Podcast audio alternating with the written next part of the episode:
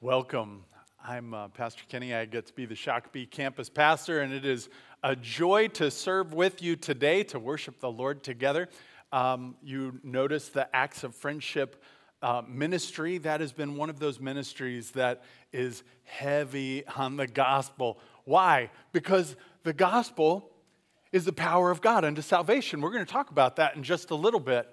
Uh, we believe that there are opportunities for us to serve. And as we serve, we're able to share the gospel. As we share the gospel, lives are given over to the Lord. As lives are given over to the Lord, we better glorify God. And it's a, it's a beautiful thing. And so if you haven't served with Acts of Friendship, we want to encourage you to. If you know somebody who would be served by Acts of Friendship, we want to encourage you to have them fill out our, our uh, online application for that and we would love to see how we can help. Pastor Jason has taken that ministry over in this last year and has just done a great job.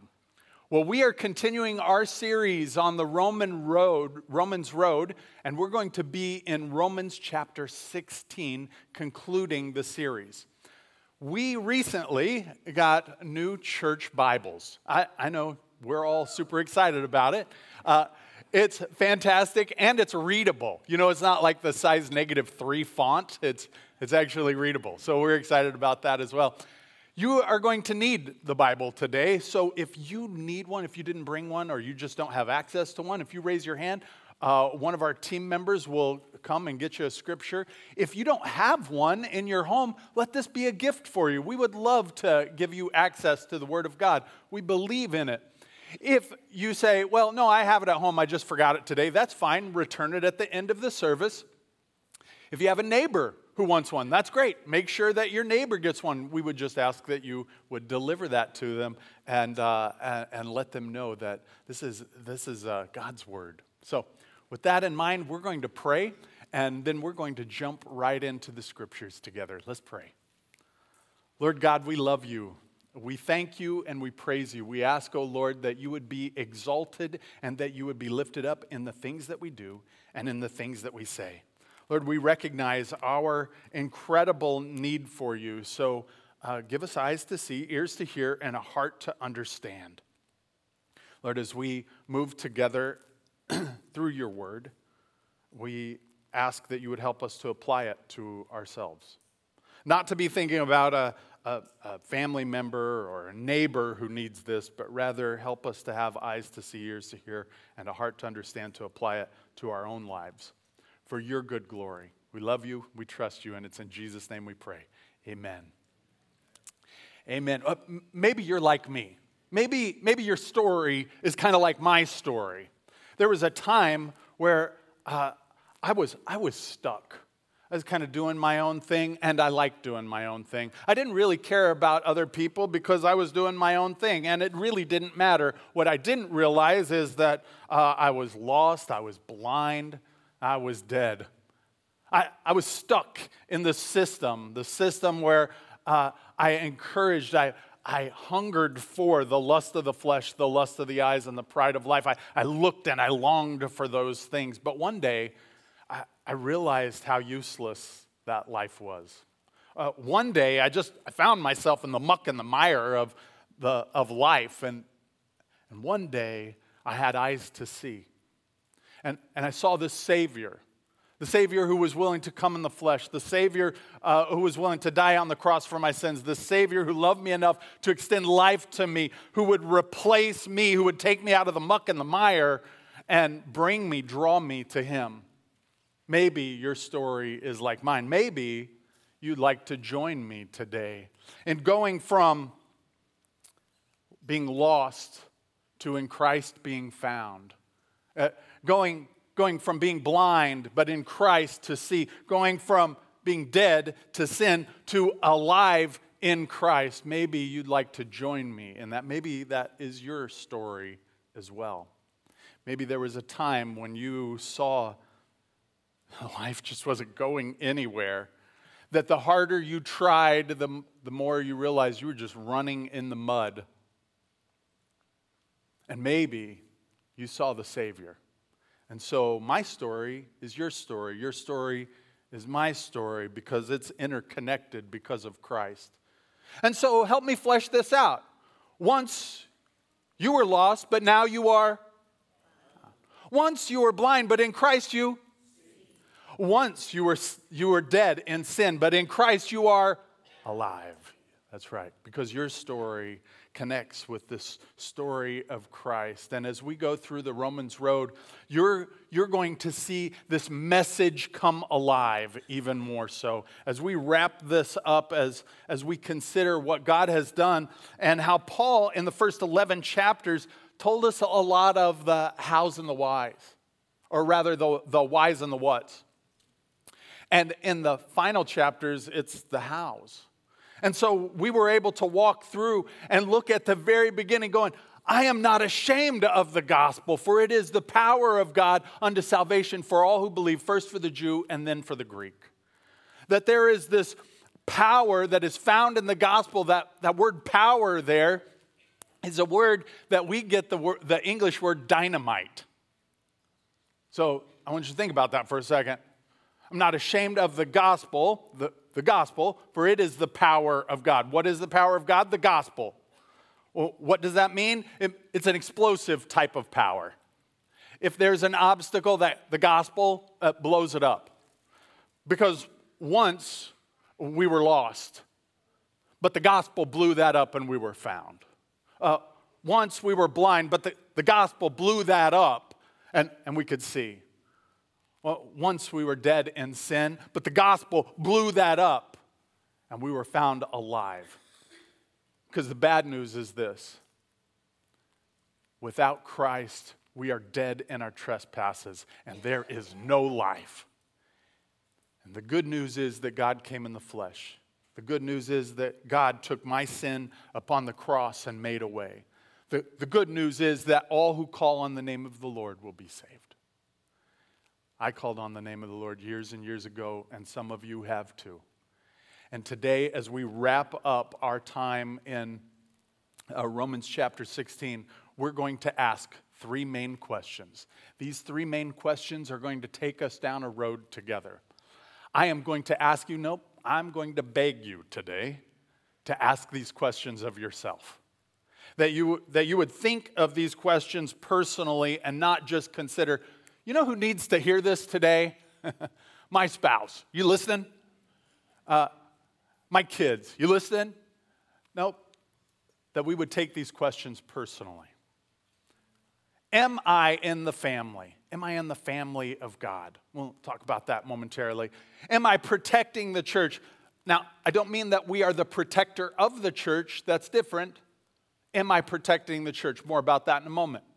Am I asking and expecting God to strengthen me? Because what is being asked is supernatural. What, what is being required of the believer, the follower of God, is not something that we can do in the flesh. Like there are aspects that we can kind of pretend is, is the Spirit, but that's all we're doing is pretending. And, and it's limited. But God wants to provide something for us. These are the questions that are going to lead us uh, as we walk together. The first question is this Am I in the family? Am I in the family? Well, the first uh, 24 verses in particular uses language that is familial. So, what do I mean by that? It's family. They're, they're going to use language that is family. Here are the terms that, that's used throughout these, this passage sister, house, beloved, kinsman, family, mother, brothers, all familial terms, terms that we would use in relationship to family. Why does that matter? Well, in our culture, we kind of use it flippantly.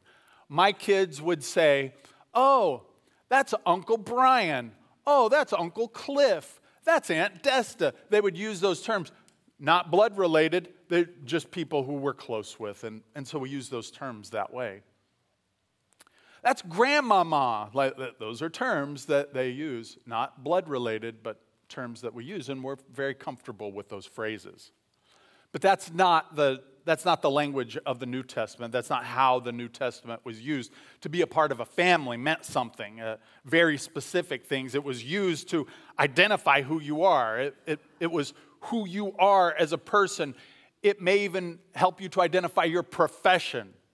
It would certainly help you to identify your inheritance. To be a part of a family meant something. It was uh, who you were as a person, the history behind it, who you are as a person, what you do in life, and who you will become, your inheritance, what you will have in life. Additionally, in the New Testament and in, in ancient Judaism, to identify your family lineage was this uh, identifier of God's work in your family. So uh, there was also some pride there that God had been at work within this family uh, lineage. And so to use familial language meant that you were a part of a story. Just as earlier, we talked about being a part of a story, being lost, and then in Christ being found, being, being blind, but in Christ seeing, being dead in sin, but in Christ being alive. We're part of a story. And Paul uses that language very uniquely and very specifically of the group of people because there is pressure from the Roman Empire. there is also pressure within the community of believers. Specifically, the Jewish community has pulled away and is starting to say, you know what, you who would say, Yeshua HaMashiach, Jesus the Messiah, you are not welcome to worship in our synagogue. You, you can't do that anymore.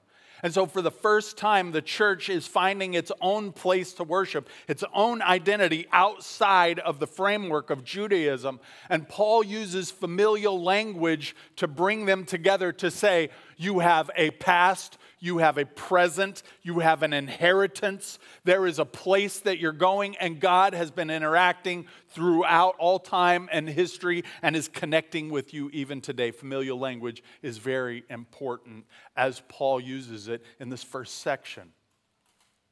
But here's my fear, and, and it's a great fear. The fear is that, that people would become very familiar with church. Like, we could play church really well, and we could get familiar with it. And just assume because I go to church that I'm a Christian. It's like, well, you go into a garage, you're not a car. you know, like, mm, uh, the, the connection isn't always there. But we become so familiar with terms that we just assume some things. And what happens in those places is that there is no change in identi- identity, there's just an acceptance of truth. Uh, that's called syncretism. The amalgamation of attempt, uh, or attempted amalgamation of different religions, cultures, or schools of thought. We're just adding to what we already know. And that's dangerous. It's dangerous because that's what demons do. Even the demons believe there's a God and shudder. But there's they're, but they're not believers, right? They're not followers of God. So, so what's the big difference? What keeps us from syncretism? What keeps us from just adding on? Repentance is the word. Repentance. Demons don't repent. They know, but they don't repent.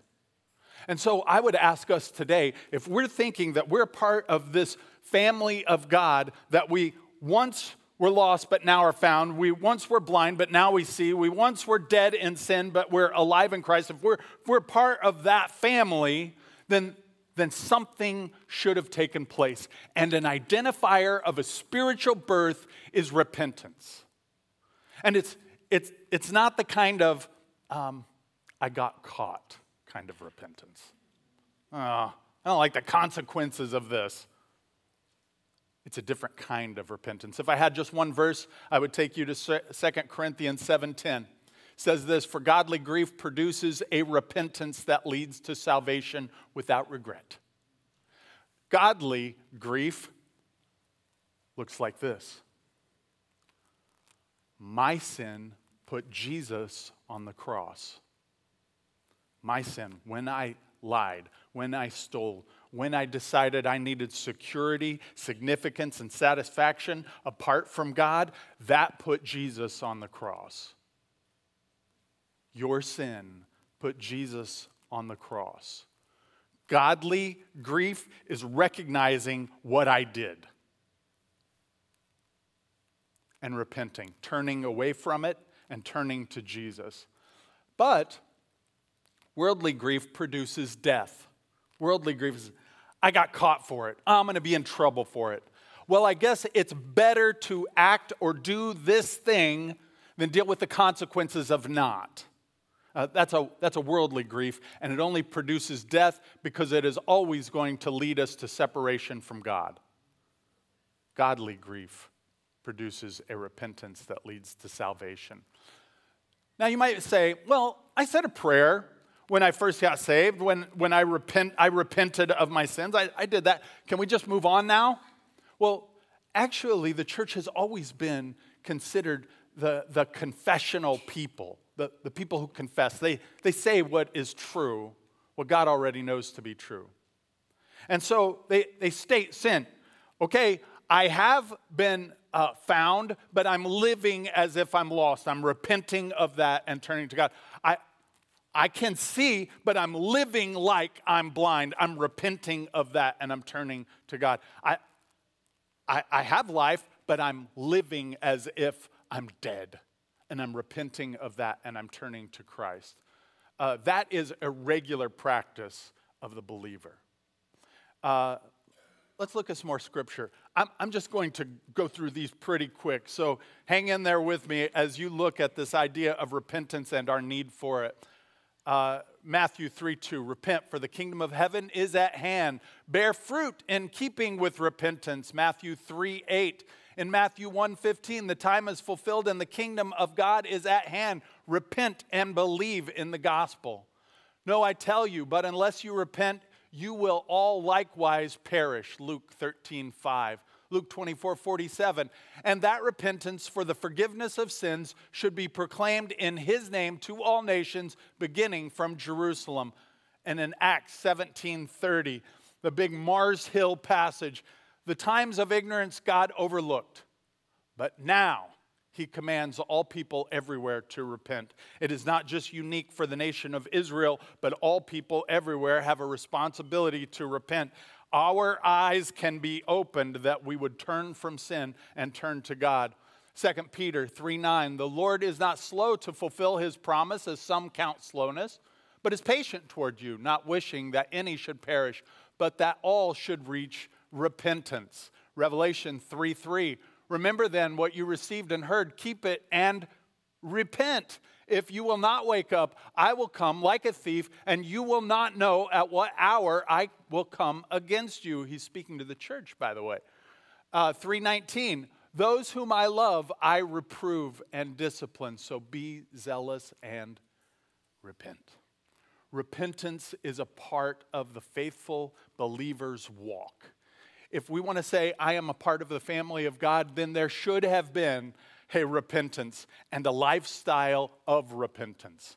I, Lord, I've missed the mark again. I'm sorry. I'm repenting. I'm turning from that and I'm turning to you.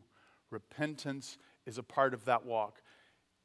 Again, I, I want to look at it in relationship to syncretism. Syncretism is just, hey, what does the world have? That's great. Oh, yeah, and there's a God. He's pretty great. That's wonderful uh, that is syncretism in theory. Like that's how it practically plays out in our culture. Repentance is required for the believer. So, are you part of the family of God? Great. There should have been an identifier somewhere that there was a spiritual birth. That spiritual birth it comes from that place of repentance that is godly and not worldly. Am I in the family is the first question. The second question is Am I protecting the church? Now, I want to be real clear on this. I don't mean that we are the protectors of the church. That's, that's God's job. He does that, and He's really good at it.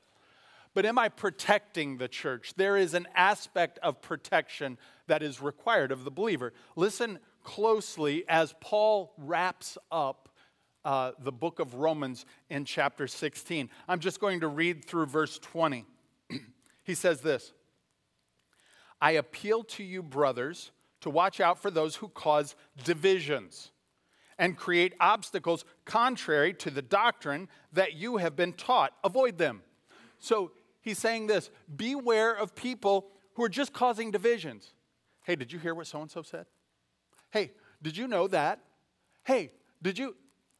We should try this instead. Like, those people who are just constantly dividing, they're looking for opportunities uh, to divide, to be critical, to be mean spirited, even. Maybe to frame it as if it's love, but that's not what is being presented. Paul says, Be careful. Watch him. He goes on to say, uh, They create obstacles contrary to the doctrine that you have been taught. Avoid them. Now, let, let me be really clear. If someone came and they said, You know, I'm having an affair as a married person, I'm having an affair, and uh, that's fine. No big deal. We would have a responsibility to speak truth and say, actually, that's not fine. Uh, an affair is extra biblical. That's called sin. Uh, you need to repent of that. And we'd walk through some scriptures together. We would talk through it, assuming they'd let us. We're not saying avoid that. Those sorts of confrontations are necessary and good. What we are to avoid is this. Uh, let, pause. Let me ask you a question. Don't look down, but what color are the carpets in here? There's some runners. Do you know what color it is? yeah, they're kind of black, kind of gray, blackish gray, depending on where you're standing and the lighting, I suppose. Um, but the reason I bring that up is because if, if we were going to argue about that, that would be useless. That would be creating some obstacles here that are unnecessary. You know what? I really want to pay for them, but they have to be blue. Come on. Um, those are unnecessary. That's unnecessary division. That's contrary. Um, uh, that would be contrary to the doctrine that we've been taught. And you say, well, how is that? That sounds like an opinion. Well, well, here's why. Because of John 17. John 17, verses 20 through 23, are foundational to the believer. Uh, Jesus came in the flesh. He is God among us. He, scripture says he tabernacled among us. He lived a perfect life, showing us what, what uh, it looks like to live in the Spirit and to walk in the Spirit in humble obedience to the Father's will. Jesus modeled that, he showed it perfectly. And in doing so, he went to the cross. Before he goes to the cross, which is his mission, he pauses and he prays. Now, sometimes we think of the Lord's Prayer, Our Father who art in heaven, right? and that is the Lord's Prayer. That's how he taught his disciples to pray, and he, he told them they should pray that way. But we also see Jesus praying in John 17, and this is his prayer. Listen to it carefully as we walk through it. Jesus is praying this beautiful moment where the son is in the presence of his father and, and he's pleading out requests just before he goes to the cross. And he says this I do not ask for these only, but also for those who will believe in me through their word. So he's not just talking about his disciples, but those who will trust Jesus as their Lord and Savior because of their word, i.e., you. if you've received Jesus as your Lord and Savior, or if you will receive Jesus as your Lord and Savior, He's praying for you. And he goes on, verse 21. That they all that they may all be one, just as you, Father, are in me, and I in you, that they also may be in us, so that the world may believe that you have sent me. Now, it's easy for us to think, oh, that's what heaven will be like. And I hope that it is. But this prayer is not in anticipation of heaven, it, it's right now. That we would be in, uh, in Christ so closely, walking with Him, that as others join in, we are united in that place. We are one. We are one. Uh, and then he goes on to say, so that the world may believe that you have sent me. What a great evangelism method. Because here's, here's the deal. Uh, years ago, we had this thing, it was called attractional ministries. Attractional ministries were ways that we could uh, serve the community to bring people in to, say, outreach events. And then people would hear the gospel through these outreach events, and they, they were good. They were really good. But the best is love. Because here's the deal you come up with something, it could be anything, and I guarantee, I guarantee that the world can probably do as well or better. Uh, musicians, the world can match musicians in the church. Uh, speakers, the world can match speakers. Buildings, the world can match buildings. What they can't match is the unique sort of love that believers have for one another because of their love for God. They, they can't match that. They can't fake that. They can't walk in that place. This sort of evangelism is a divine evangelism given to us by the Lord. And by the way, I've searched the scriptures on this one, and I can't find anywhere else where, empowered by the Holy Spirit, we can answer Jesus' prayer. Uh, have you ever thought of that? Like Jesus has a prayer request, and, and I can be a part of fulfilling it. He goes on in verse 22 The glory that you have given me, I have given to them. That the word glory, if you want to, if you want to replace the idea with, you could say value. The value that I have, um, I have given to them. That they may be one, even as we are one. I in them and you in me, that they may become perfectly one, so that the world may know that you sent me and loved them even as you loved me. This familial relationship that we have one, with one another, it actually matters in some significant ways. Uh, it matters so much that Jesus, just before going to the cross, didn't pray, Lord, help them to have wonderful buildings that will, that will be amazing. Lord, help each of them to become wealthy and rich and successful. He doesn't pray that way. But what he does pray is that we would be one. And the reason he does is so that the world will know. That the world will know. Because when the world sees it, they go, that is something that we, we, can't, uh, we can't match. We can't emulate. We can't fake. This is a group of people that are not bound together by uh, blood lineage. This is a group of people that are not necessarily bound together because of uh, ethnicity or socioeconomic connections. That's not why they're together. They're connected because of God and Christ's work in them. And it changes lives. And if you don't believe me, I'll just do a practice right now. Has anyone heard? I don't care for church because there are a bunch of hypocrites there. Yeah? Let, let me see some hands if I could. Yeah, that's nearly everybody in this room. So, what would be the reciprocal of that? This. I want to go to church because look how they love each other. I don't understand that. That must be divine, that must be of God. Am I in the family? Am I protecting the church? Am I doing everything that I can to become one in Christ? Watching out for divisions, watching out for uh, errant theology.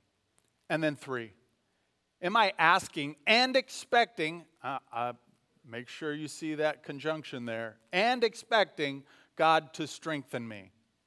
Verses 25 through 27. Let me read those.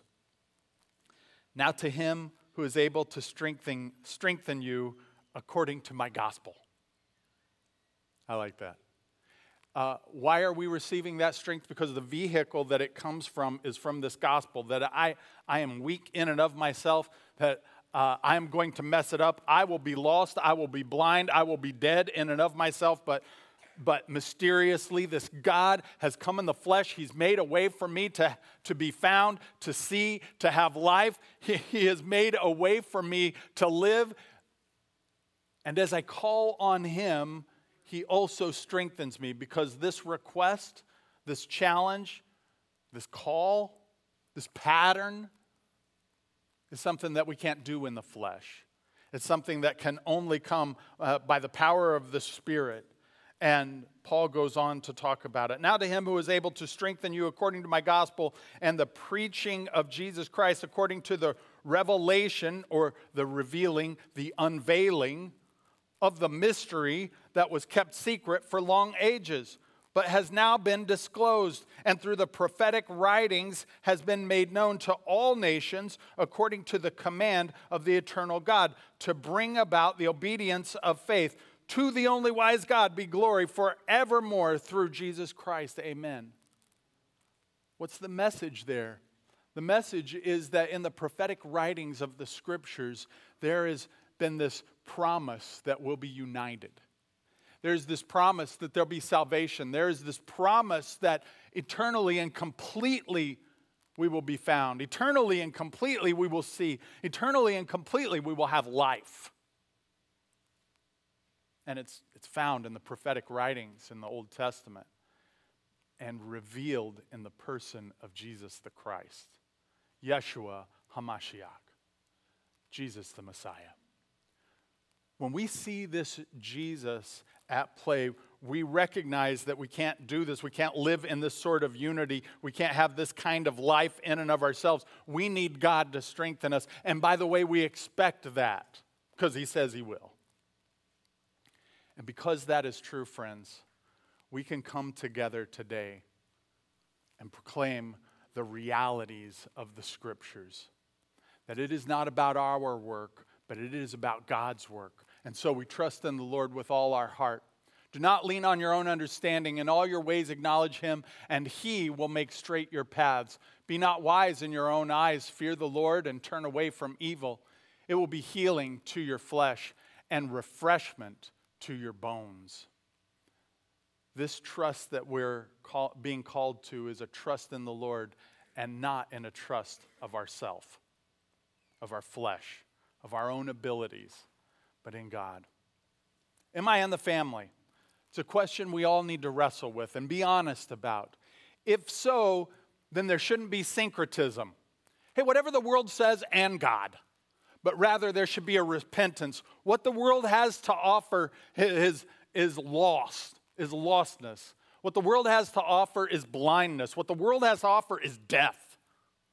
And I'm repenting of that. I'm turning away from that and I'm turning to God to follow him? Am I protecting the church? Am I being cautious? Is there division? Am I being careful to make sure I'm not a part of that division? Am I correcting any schisms that are occurring, both from my own heart or those around me? And then, thirdly, am I asking and expecting God to strengthen me? These are the three questions we wrestle with as we conclude our time.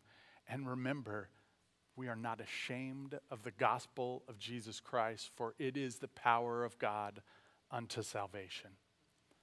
Friends, this is my story, and perhaps it's your story. I'd like to read this passage together just one more time. We'll, we'll all do it together because it, it applies. And today, when you're in a place and you go, oh man, this is, this is leading me to a life of lostness. This is leading me to a place of blindness. This is leading me to a place of death. I want you to remember this dynamite that has been given to us. Romans 1:16 For I am not ashamed of the gospel for it is the power of God for salvation to everyone who believes to the Jew first and also to the Greek Amen and amen.